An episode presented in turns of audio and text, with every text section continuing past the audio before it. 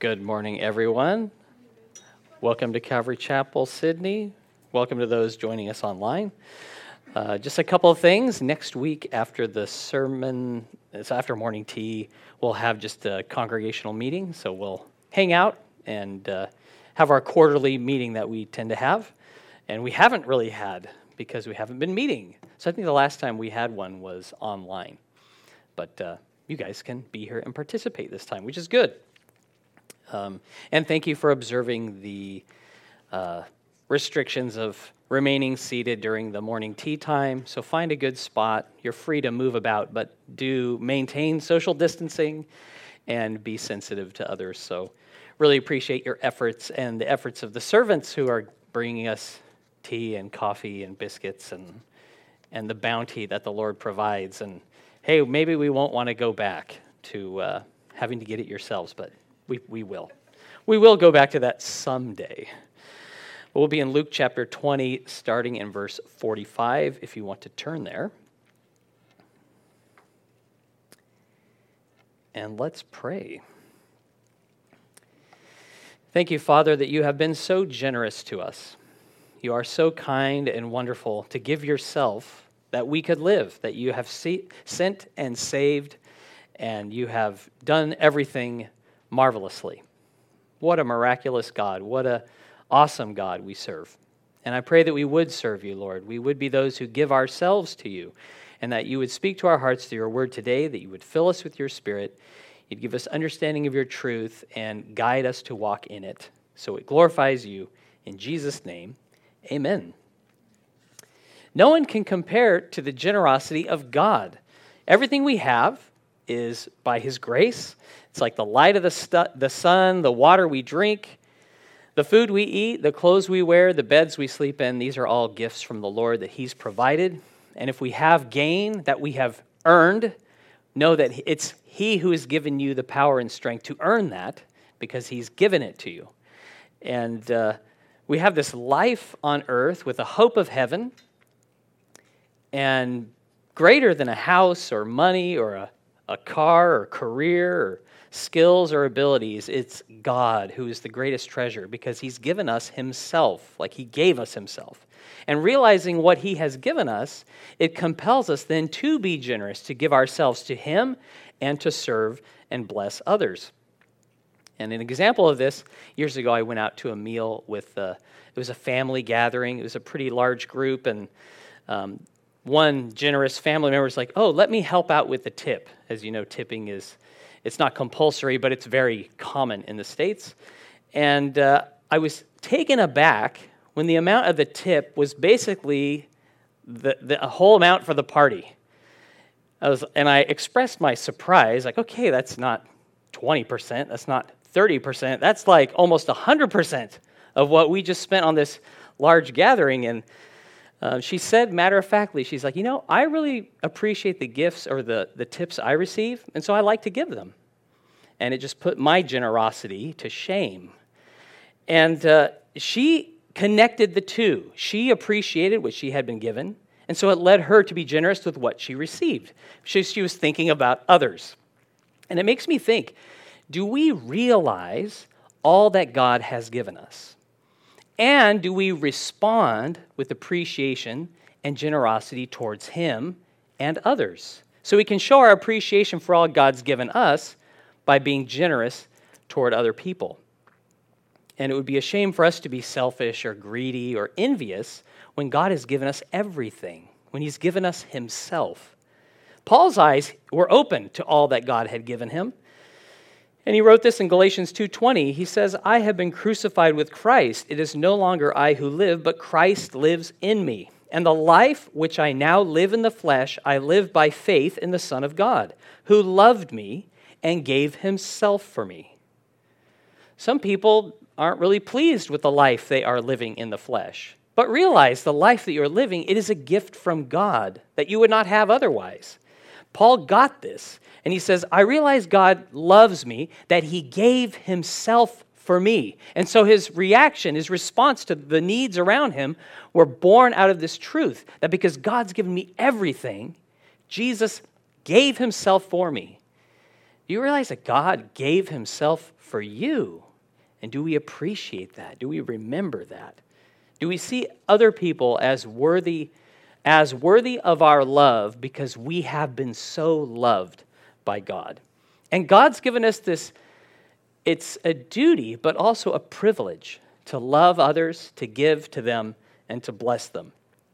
So we've reached a point where Jesus, he's traveled with his disciples to Jerusalem. He's cleansed the temple. He's now preaching the gospel and teaching in the temple. And the, there was many Jewish sects that came up to him and tried to accuse him, kind of to tr- entrap him with his words. And uh, in every case, Jesus confounded them with the wisdom of God. And the scribes who said, Jesus, you've spoken well, they weren't able to answer the question he asked them. Picking up in verse 45 of Luke 20. Then, in the hearing of all the people, he said to his disciples, Beware of the scribes who desire to go around in long robes, love greetings in the marketplaces, the best seats in the synagogues, and the best places at feasts, who devour widows' houses, and for a pretense make long prayers. These will receive greater condemnation. The ones who had hoped to expose Jesus as a fraud, they were exposed. And the words of Jesus, they were so shocking to the people who heard him say this, because the scribes were the most respected, honored, learned, pious, devout people in the Jewish community.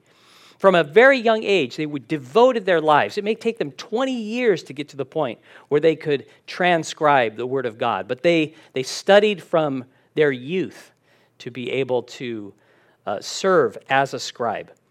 And they had such meticulous care in the transcribing of the Word that um, every copy was considered an original. Because if you're copying a sentence, you copy word by word. They copied it letter by letter, and they counted every letter on the entire page. And if there was one letter wrong, it would render invalid the entire Torah, and it would need to be repaired. I mean, they, they took it so seriously. The Word of God, even the name of God, you know, the Jewish people would not write the name of God because it was so holy. And they would say a prayer even before they wrote part of the name of God. And so the writing of the law, the transcribing of God's word, was only reserved for the most pious, the people that are like, that guy is a holy man. And Jesus saying, beware of them. Beware of them because of what they're doing to the widows, how they're only seeking to gain, not to give. And so he's talking to his disciples. He's not wanting to humiliate anyone, but he's talking to people that the disciples had looked up to their entire lives. They had a worthy ministry, but Jesus says, do not be like them, in that they are, hip, they are hypocrites using their authority for personal gain rather than seeing it as an opportunity to serve one another. And Jesus knew the hearts of them. He said they used their position to gain honor, recognition, wealth, the high social standing, the best seats. And their ministry was really self serving. They sought to gain rather than give. And they wanted to be distinguished and respected amongst the people. They loved to be greeted, they wanted to be recognized. And it was like first class all the way. Now, there's nothing wrong with traveling first class, but they did so at the expense of poor widows they took advantage of. They devoured their inheritance, they exploited them rather than protect them or support them. So, their motive, we learn in other passages that it was that the good things they did was to be seen and recognized by men. So they made the blue tassel or the fringe on their garments long, and they made their uh, tefillin broad, where they would put the scriptures on their heads and they'd, they'd bind it to their arm. They would make those boxes extra big, so people would be like, whoa, that guy must be really spiritual. Look how big that tefillin box is. And Matthew 23, if you want to read it, there's a very long warning. It's the whole chapter, pretty much, Jesus pronouncing woe upon the scribes and Pharisees for their hypocrisy, that they barred the way to the kingdom of God and would not enter in themselves through faith in Jesus. And he says, These will receive greater condemnation. And this word condemnation, it's speaking of eternal judgment. They would be judged eternal damnation in hell for their hypocrisy. And we don't see Jesus going on for whole chapters about the evil of lying or stealing or even murder, but he does speak at length about hypocrisy and self righteousness and the appearance of godliness, but doing it to be seen by men. He, he talked often about that.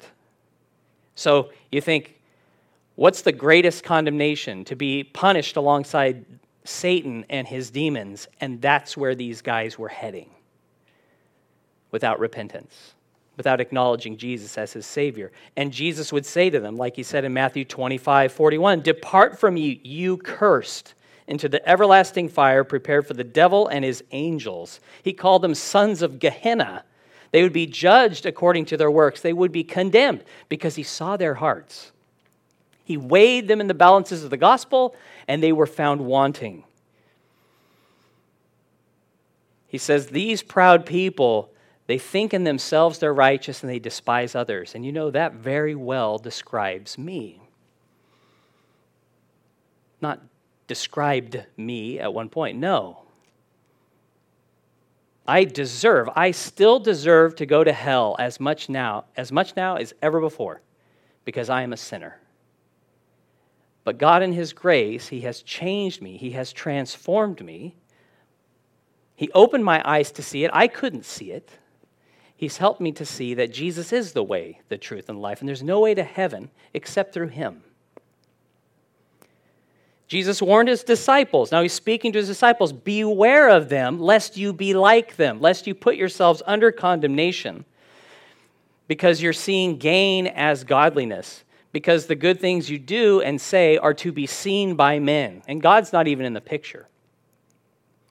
So we need to ask ourselves is Christianity more about what I receive or an opportunity to give ourselves to God and to others? Let's not imagine that we're more worthy of heaven now because we're saved, right? Who among us is worthy? It's by God's grace that He saved us. He's called us, He's forgiven us because He has given Himself to us.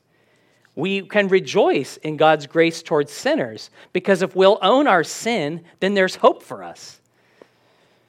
As long as we think that we are righteous in ourselves, though, we are without hope. We are under condemnation, especially if we think in ourselves we are righteous. Jesus was generous. He, he was giving all the time, not just on Calvary, but daily. Think of the hours he spent traveling, walking throughout Israel, how he healed the sick, he fed the hungry. It wasn't like, you want to come to Jesus? Well, there he is, and you have to make a, a pilgrimage to go see him and pay for a miracle. No, people didn't have to pay for a miracle. He gave miracles free, He gave the gospel free, and He gave Himself freely. Paul, he was a disciple who followed Christ's example. Jesus, though he kept giving, he was also willing to receive. Paul, he worked so that when he presented the gospel, people didn't get the idea like, oh, he's just preaching, he's coming to Thessalonica and to Colossus because he wants to make more money. You know, the money's kind of dried up in Jerusalem, so now he's going out to hopefully, you know, get more people to support him. No, he supported himself so that people would realize uh, that the gospel is not for charge, that he wasn't doing it for the money. He wanted them to know Jesus. He said this in Acts 20, 33 through 35. I have coveted no one's silver or gold or apparel. Yes, you yourselves know that these hands have provided for my necessities and for those who were with me. I have shown you in every way by laboring like this that you must support the weak. And remember the words of the Lord Jesus that he said, It is more blessed to give than to receive. He quotes Jesus here, a quote that you don't find in the Gospels, but he says, It is more blessed to give than to receive. Have you discovered both sides of this? the blessing of giving and also the blessing of receiving. There's people who may lack either side of that, where we feel like, well, I, I don't want to receive something from them because I'm, I'm concerned that they don't have enough to give me, or I, I really don't appreciate what they're giving. And But you know, when you receive something from someone, you're giving them the blessing of giving. And it's more blessed to give than to receive. And we should be on both sides of that, willing to receive, but willing to give. Proverbs 19:17 it says he who has pity on the poor lends to the Lord and he will pay back what he has given that he is God. It's not the poor who will pay it back, it's God who will pay you back. And he'll pay it back in a way that's beyond price. Because in our society we often use money for these transactions, we get a little mired in that thinking that giving involves money, but it's more than that. It's about giving people time, giving them a listening ear, a smile, encouragement, kindness, and money. All those things. Continuing in Luke 21, verse 1. And he looked up and he saw the rich putting their gifts into the treasury. He also saw a certain poor woman putting in two mites. So he said, Truly I say to you that this poor widow has put in more than all, for all these out of their abundance have put in offerings for God. But she out of her poverty put in all the livelihood that she had. Jesus is in the court of the temple where there were boxes. There was a box to receive the temple tax when you appeared before the Lord. There was a box also to receive tithes and offerings for the service of the, the ministry there, to help repair the temple and to procure the things they needed for the ministry. And pilgrims were coming from great distances to uh, offer and maybe only could get away one time of the year. And some who were wealthy would have a lot to bring. So they were bringing all the accumulated tithes of their wine and oil and herds and flocks and business and uh, the first fruits of everything. And you could convert it into money because it was more convenient than having to herd, you know, a whole zoo of animals to offer before the Lord.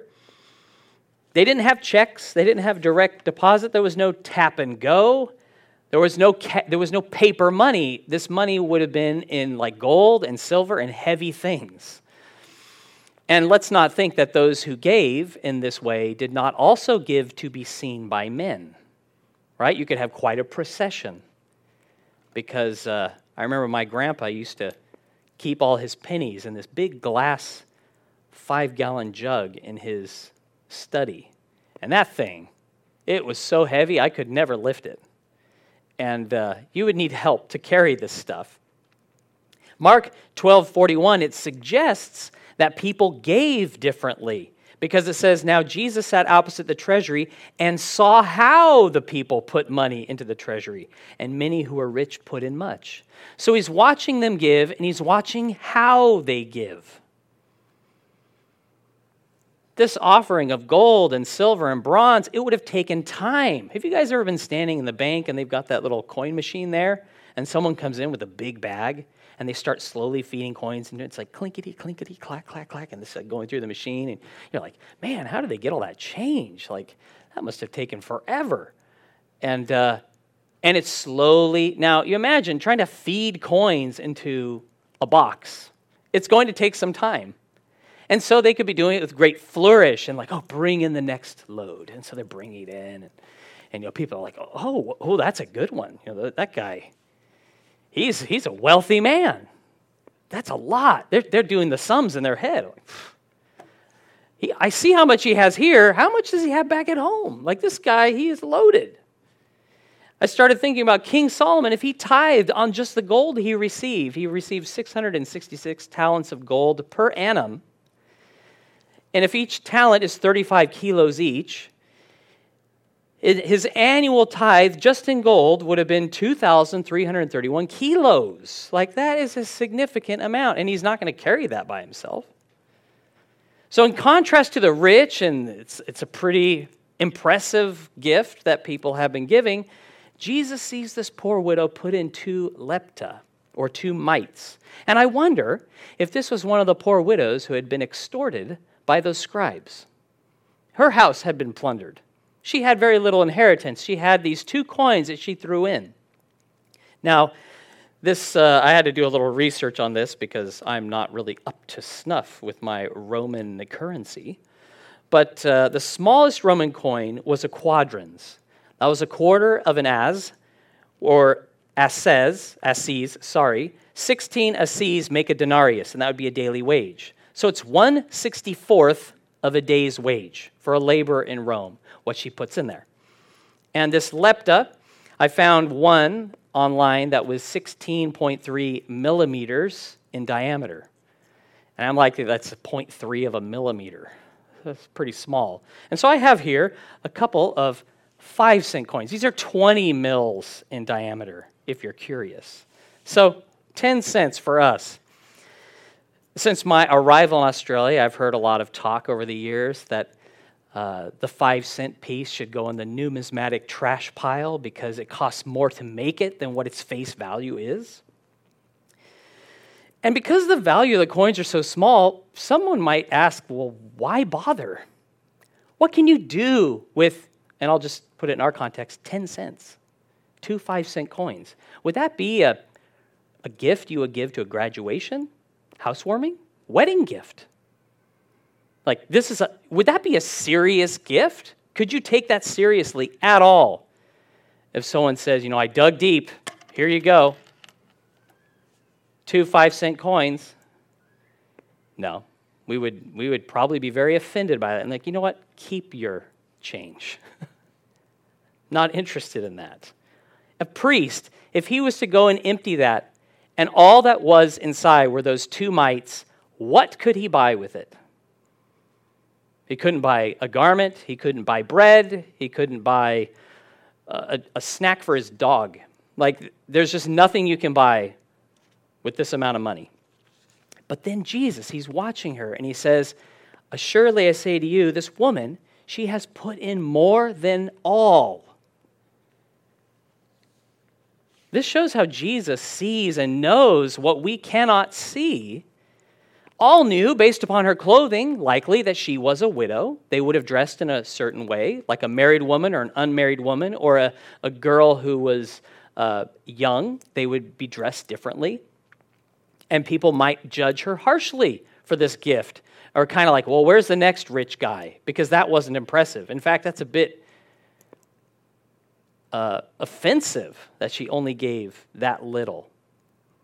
But he, Jesus said, All these out of their abundance have put in offerings for God, but she out of her poverty put in all the livelihood that she had. She gave all, everyone gave what was left over from their wealth. She gave everything that she needed for that day. That was all the money she had for living that day. That was her money for lunch, that was her money for dinner. And she gave it all to God. And maybe she was tempted to keep one of them, just in case.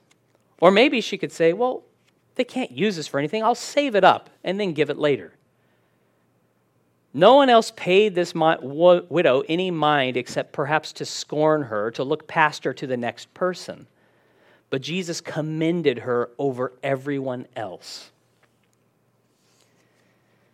This insight of Jesus, should definitely temper our judgment of those that we would see as stingy or not giving as they should, not giving him his due. And simply put, giving God his due doesn't mean you should give God a bit more, it means giving him all, whether poor or rich, giving him you.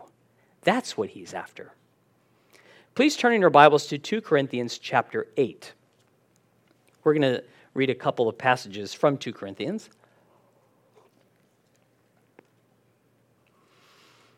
The church in Corinth had previously expressed a desire to help out with the poor Christians in Jerusalem. They were under a lot of persecutions in, persecution in Jerusalem. They were suffering hardship. And when they heard about it, they're like, oh, yeah, we'll definitely contribute to that. That's a worthy cause. But they didn't make good on it. A year had passed and they had not given anything. And so, Paul, in his letter, he's reminding them, like, hey, you guys said you were going to help out with this, and it is really needed. And I know you have the will to do it, but let's, let's actually do it. Let's put it into action. And he uses the churches of Macedonia as an example to them, even like this widow who was poor. Uh, she gave out of her poverty. The Macedonian churches gave out of their poverty. Notice he never mentions how much they give. It's not how much, it's not the, the value of the money, but the cost that God looks at. What is it costing? 2 Corinthians 8, verse 1. Moreover, brethren, we make known to you the grace of God bestowed upon the churches of Macedonia, that in a great trial of affliction, the abundance of their joy and their deep poverty abounded in the riches of their liberality. For I bear witness that according to their ability, yes, and beyond their ability, they were freely willing, imploring us with much urgency that we would receive the gift and the fellowship of the ministering to the saints. And not only as we had hoped, but they first gave themselves to the Lord and then to us by the will of God. Isn't that awesome? Where they had this abundance of joy and deep poverty. We don't often think those things will go together, but they do. And they did. And how did it work? Because they first gave themselves to God, and then they gave themselves to others by the will of God. So they were following God's lead in their giving. The generosity of the churches in Macedonia, they were not hindered by the tribulation or their affliction or their deep poverty, but they freely gave beyond their ability. And they said, Hey, pass this gift along to the poor in Jerusalem so we can have the fellowship of ministering to the saints. And this is contribution. This is real fellowship. Fellowship is more than just having a chat or a conversation or spending time together, it's contributing to the good to good for someone else, for the glory of God. And verse 5, that is a key of Christian fellowship and generosity giving yourself to God. Then God is free to direct and use you however He wants. The dollar amount was irrelevant of what the Macedonian churches gave. It was probably far less than what the Corinthian church gave but it was their willingness to give themselves to God at great cost that was commendable. That's the example that we're to follow. They didn't give to be seen by men, but men saw them, and men were encouraged by their example. They still received the reward, as it says in Matthew 6 1 through 4. They did, their motive was not to be seen. So if you're seen, it, it's not going to rob you of reward, but it's your heart. If it was done to be seen, then you have your reward. But if it's done unto the Lord, he rewards you. And he recognized, Paul did, the generosity of the Macedonians who gave out of their poverty, and Jesus draws attention to this poor widow who gave all she had. Good stewardship, given uh, according to the will of God, it's, it's, I guess, good stewardship is more about just what you save, but in giving yourself. And God loves it when we give cheerfully. So, not feeling like I'm obligated or, well, I would rather have a heavenly reward than this. So, we're kind of glum about it. It's hurting you to be parted from this thing. Turn to the next page, 2 Corinthians 9, 6 through 8. Paul lays down this uh, scriptural principle here. He says, But this I say, he who sows sparingly will also reap sparingly. He who sows bountifully will also reap bountifully. So let every, each one give as he purposes in his heart, not grudgingly or of necessity, for God loves a cheerful giver. And God is able to make all grace abound toward you, that you, having all sufficiency in all things, may have an abundance for every good work. Having first given ourselves to God, we are now enabled to give according to his will, not to outdo others, not to be seen by men or with a selfish motive for reward.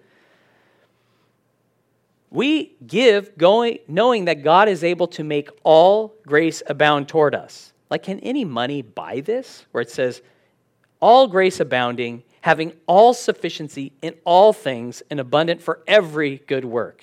Like, that's a big statement. But when we give ourselves to the Lord, he, he is sufficient. He is able. He is a provider. He is our all in all. He gives us everything we need. So, one point we can learn from this with the poor widow being observed by Jesus is he did not dismiss her gift because he was comparing the amount with someone else. It was nearly impossible to give less than what the widow gave, right? But he said, she gave more than all because he's looking at her heart. It was like she cast herself upon his mercy. She cast herself into that offering box, and God received that. She gave out of her poverty. The second point is those who have only a little to give have something to give. We might discount our gift because it's not as good as someone else or as much as someone else, and know that God will gladly receive it. No one can say or should say they have nothing to give God when He's given you your life and all that you have. The woman was not ashamed to be casting her two mites. We might be ashamed to be seen casting such a small amount, like, let's save it up so it's a little bit more. But what does it compare to the gift that God has given us in Jesus? And God's gracious to receive our humble gifts because He's worthy of that sacrifice. Have you ever been insulted by a gift given to you? You're like, they obviously, I don't know what they were thinking giving me this. How did they think I would use this? They don't even know, they don't even know me. Like, this is a crazy thing to give. And we can judge the character of someone poorly when they've given. God receives the gift and the giver. The third point whether we have little or much, we're obliged to give God according to our ability. So God's given to us, and we are to give ourselves to Him. And we'll not be judged by God by what we don't have to give. Like He's like, well, where's my million dollars? You know, I've done a lot for you. You know, pay up. No, He knows if you don't have that, and He hasn't asked you to give that, but He asked that we would give Him our all God's given us so many things beyond money and price. Are we giving God his due? Because he is worthy, he is God. Are we using our resources to support and help others? Even if this woman, and I love that this woman gave, and she could have been one of those widows whose inheritance had been plundered, whose house had been devoured, but God was still worthy to receive it, even when those so called holy men, those self righteous hypocrites, robbed her she still gave to God because God's worthy to receive that. And he was glad to receive that heart. She's an example to us because she gave 100% of her living. And do we owe God any less because he's given us himself? And she didn't give because she only had a little. She gave because it was all she had. I think if she had had 10 times that amount on the day, it may have all gone in. What you give and how you give is between you and God. My intent is not to make anyone feel guilty that you're not giving enough. On one hand, I, I do not feel an exhortation to give more money to the church or Christian ministry or the needy is necessary in this fellowship because of the generosity that I see routinely shown by so many folks here. I, I feel like I'm talking to a group of some of the most generous people I know. So don't get the wrong idea. People are generous with their time and money and with praying and service, by forgiving, by showing grace and love towards others. And I've been amazed and impressed and blown away with the gifts that I have received, the ministry has received, and that I see people supporting each other with throughout my time here. People, I believe, understand, you understand the importance of giving and receiving and how blessed we are to do so. On the other hand, it is a fitting exhortation to render what is God to God's because it's way easier to give a million dollars to a church than to first give yourself to God. That's the thing that we need to do. Give yourself to God first. Not to make up for something, not to do more than what you're doing before to give yourself to God and be led by Him in how He wants to use you today. Please turn to Romans 11 33. We're just going to read through this passage for context. Recognizing that God has given Himself to us and He delights to give us the kingdom, our response is to be to give ourselves to Him After Paul described how God made a way through faith in Jesus Christ for the Jew and the Gentile to be saved, that the gifts and the calling of God are without repentance, this is what he writes in Romans 11, starting in verse 33. Oh, the depth of the riches both of the wisdom and knowledge of God! How unsearchable are his judgments and his ways past finding out! For who has known the mind of the Lord? Or who has become his counselor? Or who has first given to him, and it shall be repaid to him? For of him, and through him, and to him are all things, to whom be glory forever. Amen. God's wisdom, his knowledge, it's beyond reckoning. He's freely made himself known to us. He's given us himself and everything we have. So, what's the appropriate response of God's service, servants in, in light of his goodness? And now Paul continues in Romans 12, verse 1 I beseech you, therefore, brethren, by the mercies of God, that you present your bodies a living sacrifice, holy acceptable to God, which is your reasonable service. And do not be conformed to this world, but be transformed by the renewing of your mind, that you may prove what is that good and acceptable and perfect will of God. For I say, through the grace of God, grace given to me, to everyone who is among you, not to think of himself more highly than he ought to think, but to think soberly as God has dealt to each one a measure of faith. It's only by the mercy of God that we can present ourselves as a living sacrifice that's holy and acceptable to God. More than money, it's reasonable. We would give ourselves as living sacrifices to the God who gave himself for us. Jesus was sacrificed for us. And see there, through the grace given to me. So God gave Paul grace and then God dealt to each a measure of faith. God gave him the faith. Like Paul could take no credit for anything he, he said or did or contributed because it was God who did it through him. And God's given you a measure of faith. God's given you grace so you can discern, approve, know, and do God's will. Grace and faith, that's not to be saved up for later. Like, I'm going to save that when I need salvation when I die. No, that's something to be used today, to be used for the glory of God. That's how you treasure them. You treasure them by using them. A lot of times, our treasures, they get put in a safe or stored away, or uh, they're out of sight a lot of the time because we're protective of them. We know they have value. But you know, we treasure the faith God's given us, the grace He's given us by walking in it, by using it, because it doesn't run out. It actually increases when you give according to God's will, then, then your faith begins to increase. You're walking in the grace now. You're, he's changing the way you see the world. Continuing in Romans 12, 4. For as many, for, sorry, for as we have many members in one body, but all the members do not have the same function, so we, being many, are one body in Christ and individually members of one another. Having then gifts differing according to the grace that is given to us, let us use them. If prophecy, let us prophesy in proportion to our faith. Or ministry, let us use it in our ministering. He who teaches in teaching. He who exhorts in exhortation. He who gives with liberality. He who leads with diligence. He who shows mercy with cheerfulness. God's given us grace and faith. He's also given us a place in the body of Christ. He's given us spiritual gifts to be used for His glory. Think of a body with bones and muscles and organs and skin. It's all joining together to work for the health of the body. Well, we should work together by the grace of God to use the gifts He's given us. We are members of Christ, but we are also members with one another. So we contribute to the good of the whole. We're different.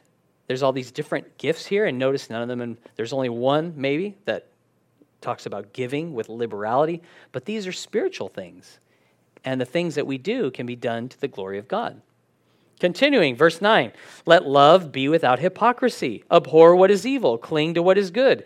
Be kindly affectionate to one another with brotherly love, in honor, giving preference to one another, not lagging in diligence, fervent in spirit, serving the Lord, rejoicing in hope, patient in tribulation, continuing steadfastly in prayer, distributing to the needs of the saints, given to hospitality. Bless those who persecute you, bless and do not curse, rejoice with those who rejoice and weep with those who weep. Jesus stood by. He saw how people put their money into the treasury. And it matters how we serve God. He's not looking at just what we give, but how we give it. The poor widow, she showed her faith by casting two mites into the temple treasury.